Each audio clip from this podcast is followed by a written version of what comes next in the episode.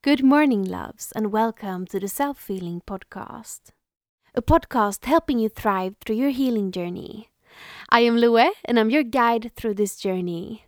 Follow me on Instagram on LLA LOE to get daily affirmations, meditations, DIYs, body positivity, and so much more.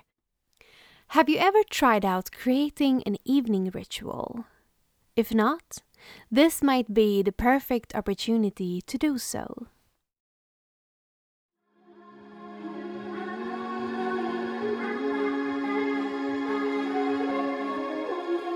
I hear it calling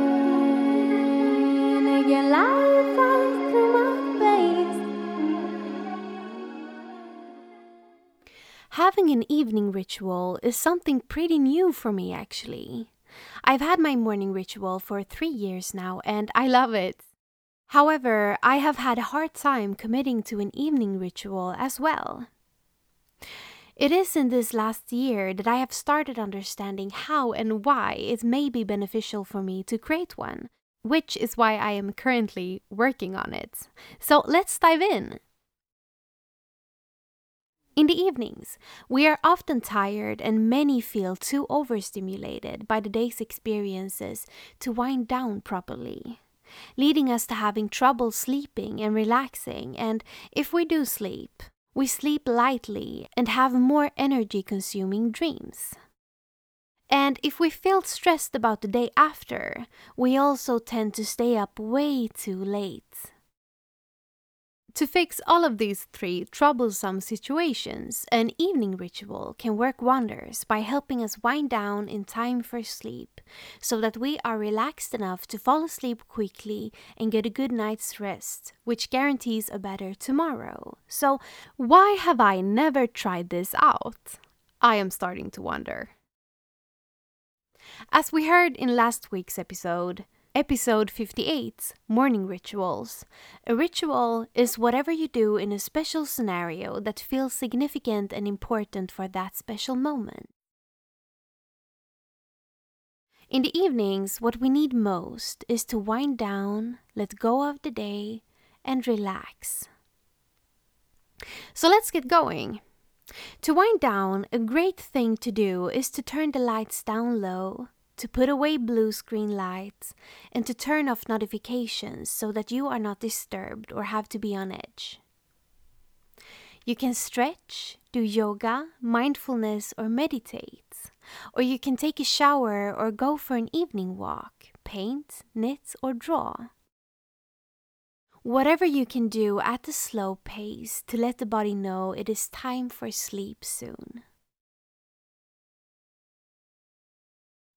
To let go of the day, you can do self soothing exercises like breath work, breathe in prana, try out aprana exercises, shake it out, stretch it out, or journal. If you choose to journal, a great thing that I have used in the past and are trying to implement again is to write down the three best things about each day right before going to sleep. It works its magic and helps us change our mindset to a more positive view of our reality and our day at the end of every day, helping us to not get stuck in what ifs and rehashing moments from our day that might affect us negatively right before sleep. Another great journal exercise is to write down something you learned each day. Or three things that you are proud of that you may be handled well or that you feel extra good about today. Or you can end the day with writing three things you like about yourself or your body. That works wonders for your self love and how you relate to yourself as well. To let go of the day, I personally use affirmations. I have this affirmation bead necklace that I made some years back that is hanging on my wall. So before I go to sleep, I walk up to it and while holding each bead, I say an affirmation. For example, I hold the bead and I say, I am on the right path. Move on to the next bead and say, I know my worth. And move on to the next bead and say, I let go of today's worries, and I know everything is going to turn out fine and as it is supposed to, and so on. When we use both affirmations and physical touch, like in this case holding a bead for each affirmation, we are helping ourselves manifest our affirmations as we ground ourselves in every affirmation that becomes a knowing. To relax. Great things to implement are stretching, yoga, slow dancing, and slow movements in general.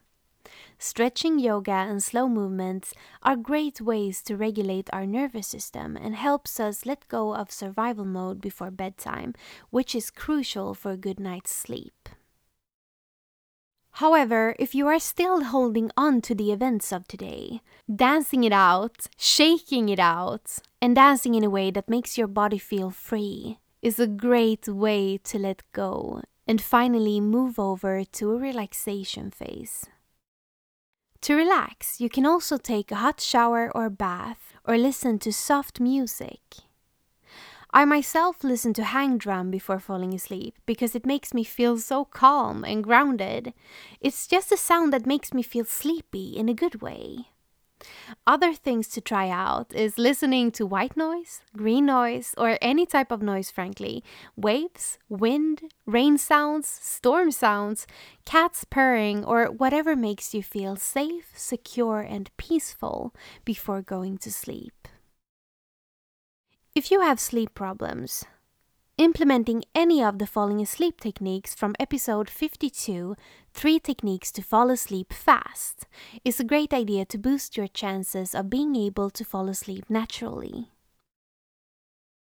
Many can even get rid of their need for using sleeping pills by finding the perfect nighttime routine and evening ritual for them.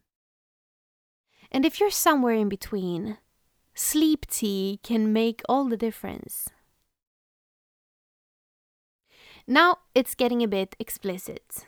But if you feel called to include any self pleasuring rituals, like any form of masturbation, into your nighttime routine and evening ritual, go for it. Masturbation is proven to be deeply relaxing. It is good for both the nervous system and for our immune system. It helps us appreciate our bodies more, and it can even help us find a better balance in our circadian rhythm.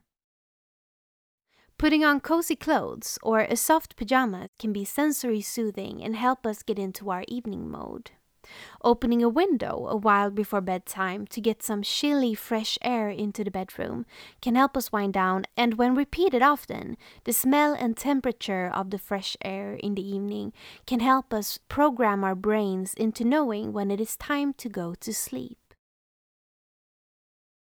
Another great way to make yourself relax is to massage yourself with your hands, with a massage chair, or with a wooden massager. A lot of our stress ends up as knots in our back, tense jaws and calves, and shoulders refusing to drop.